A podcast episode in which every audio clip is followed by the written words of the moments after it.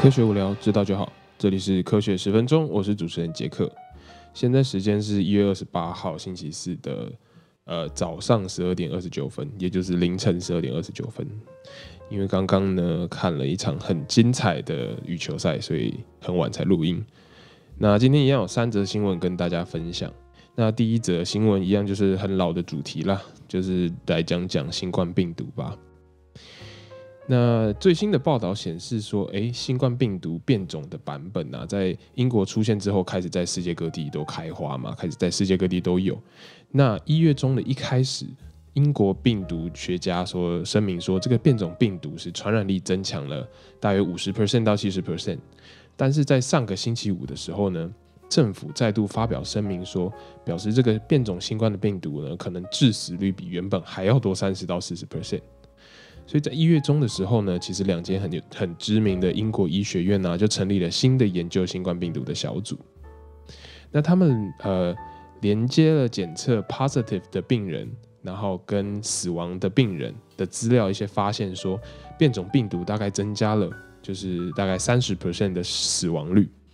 啊。可是这些资料呢，是除了医院以外，只是自行统计的资料。代表就是很多其实是没有加上医院的病例，那它只是就是私人的通报啦，或是政府有登记的调查资料。那这个小组呢，就是 Nerve Tech。那这个小组它用两种方法所得到了差不多的结论，表示说新的变种病毒致死率都比较高，所以他们才会归纳出这样的结论。那新的变种病毒现在就是发现说，不管传染力更强，那致死率可能就是有更高的风险。虽然说这些资料还没有到非常非常 detail 的实去设计实验去研究，可是就他们的统计学来说，是蛮可信的一个资料一个指标。问题也就是刚刚有说到的，在医院的死亡病例其实并没有被纳入考量跟计算，那这是一个这个实验可能有点缺陷的地方。可另外一方面呢，Nerve Tech 这个小组也说，因为他们的资料没有跟医院所连接。所归档，所以呢，代表医院的资料有可能会让致死率更加的上升，因为这些死亡的病例并没有被算进去，这样子。那为什么同样的毒片现在才发现死亡率比较高呢？其实是 Nerve Tech 的进一步研究发现说，这些病毒更容易传播，其实是已经知道的。那更容易传播之后，在它们变种之后，更容易在细胞中间就是互相传染，所以不只是人与人之间的传染变强了。在细胞中间就是感染，这个细胞感染了，它旁边的那个细胞所呃就是感染的几率也提高了，造成他们的传在病毒在身体里面的传播速率比平常的正常的新冠病毒还要快很多，所以造成身体来不及反应，那整个免疫系统就沦陷了，也会造成更就是更严重然后更大的症状。那但是就跟之前分享给大家的资讯一样。疫苗的研究呢，目前是看来对新种呃新的变种病毒都还是有效的，所以还不需要有恐慌的情况发生。那这边跟小小的跟大家破解一下迷思，就是说有人可能听过病毒越传染，它的致病率就会越低。那其实这个概念其实是不是不是很正确的？病毒的传染力基本上是维持在一定的水准。那它如果可能有变种，可能会往上，可能会往下，那可能是不同的。呃，不同种的病毒才会造成呃致病，就是传呃有一些病毒就是越传染，它致病率会越低。可是，在新冠病毒上面就没有这样的情况，所以大家都还是要小心为上。好，那第二则新闻来跟大家分享一个比较有趣的，就是诶，午睡其实可能让你做事更有效率。那不知道听众是不是也有就是在。每天都在决定说到底要不要午睡的这个问题呢？其实对于午睡来说的话，科学家的看法其实分成两派。那分成两派就是有用跟没有用嘛。那这个研究呢，其实就是结论就是有用的。那它针对两千两百一十四个超过六十岁以上的中国人来做实验，所以这个实验是在中国进行的。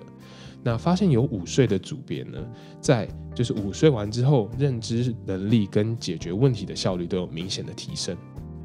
所以不止认知能力啊，还有脑袋的清晰度，甚至连免疫系统，他们都发现会因为午睡午睡的关系而增强。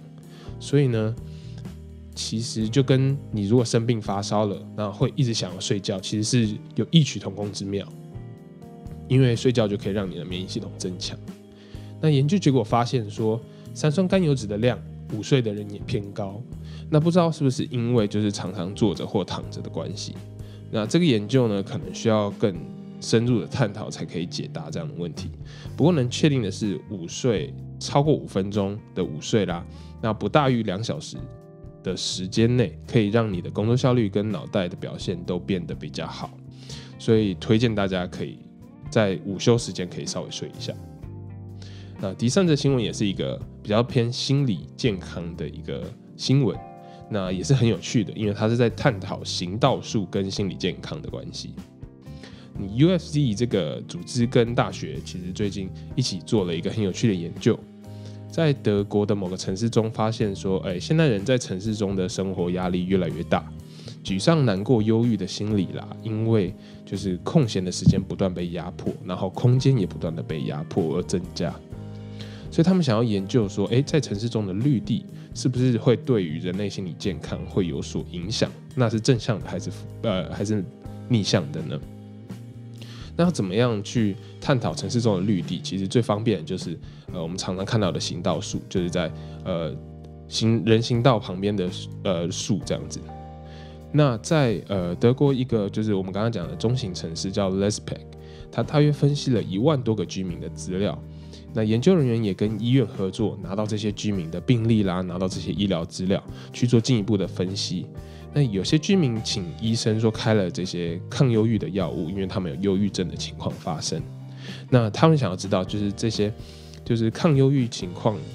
呃呃，就是在请医生开开抗忧郁药物的这些居民，跟行道树的距离会不会有所差异？所以呢，这个研究。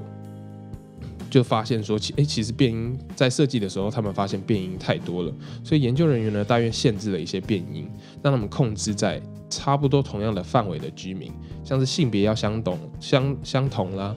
然后工作要工作习惯要差不多，年龄也要差不多，然后体重也要差不多，就尽量减少一些变音。那当然，在这个中间还是有非常非常多不一样的情况。可是他们就是用统计的方式来发现说，如果行道树距离居民的住家不到一百公尺的话，就表示你就是可能你从窗户看出去就可以看到很多绿绿色的树啦，或者是绿地的话，这些居民需要抗忧郁的药物的一个需求会急剧的下降。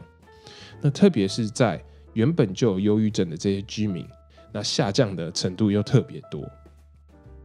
所以他们透过分析资料推论说，哎，行道树就是可以有效的，就是让人类人的心理健康、心理素质提高。那他们推论说，哎，也有可能是因为行道树可以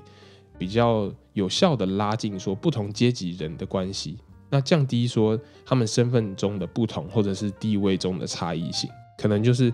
呃代表说高楼大厦啦跟一般的平房其实。距离行道树的距离也都是很近的，所以有一种就是更亲近的一种感觉。那不仅可以让城市中的居民的心理健康状态更好，那这也是很方便达成，就是多种一些行道树嘛，又又可以有效的降低温室气体啦跟气候变迁的程度。所以这个我是自己觉得这个新闻真的是还蛮特别的，就是研去研究行道树跟心理健康的关系。那今天就是这三则新闻分享给大家，那我们就下次见啦，拜拜。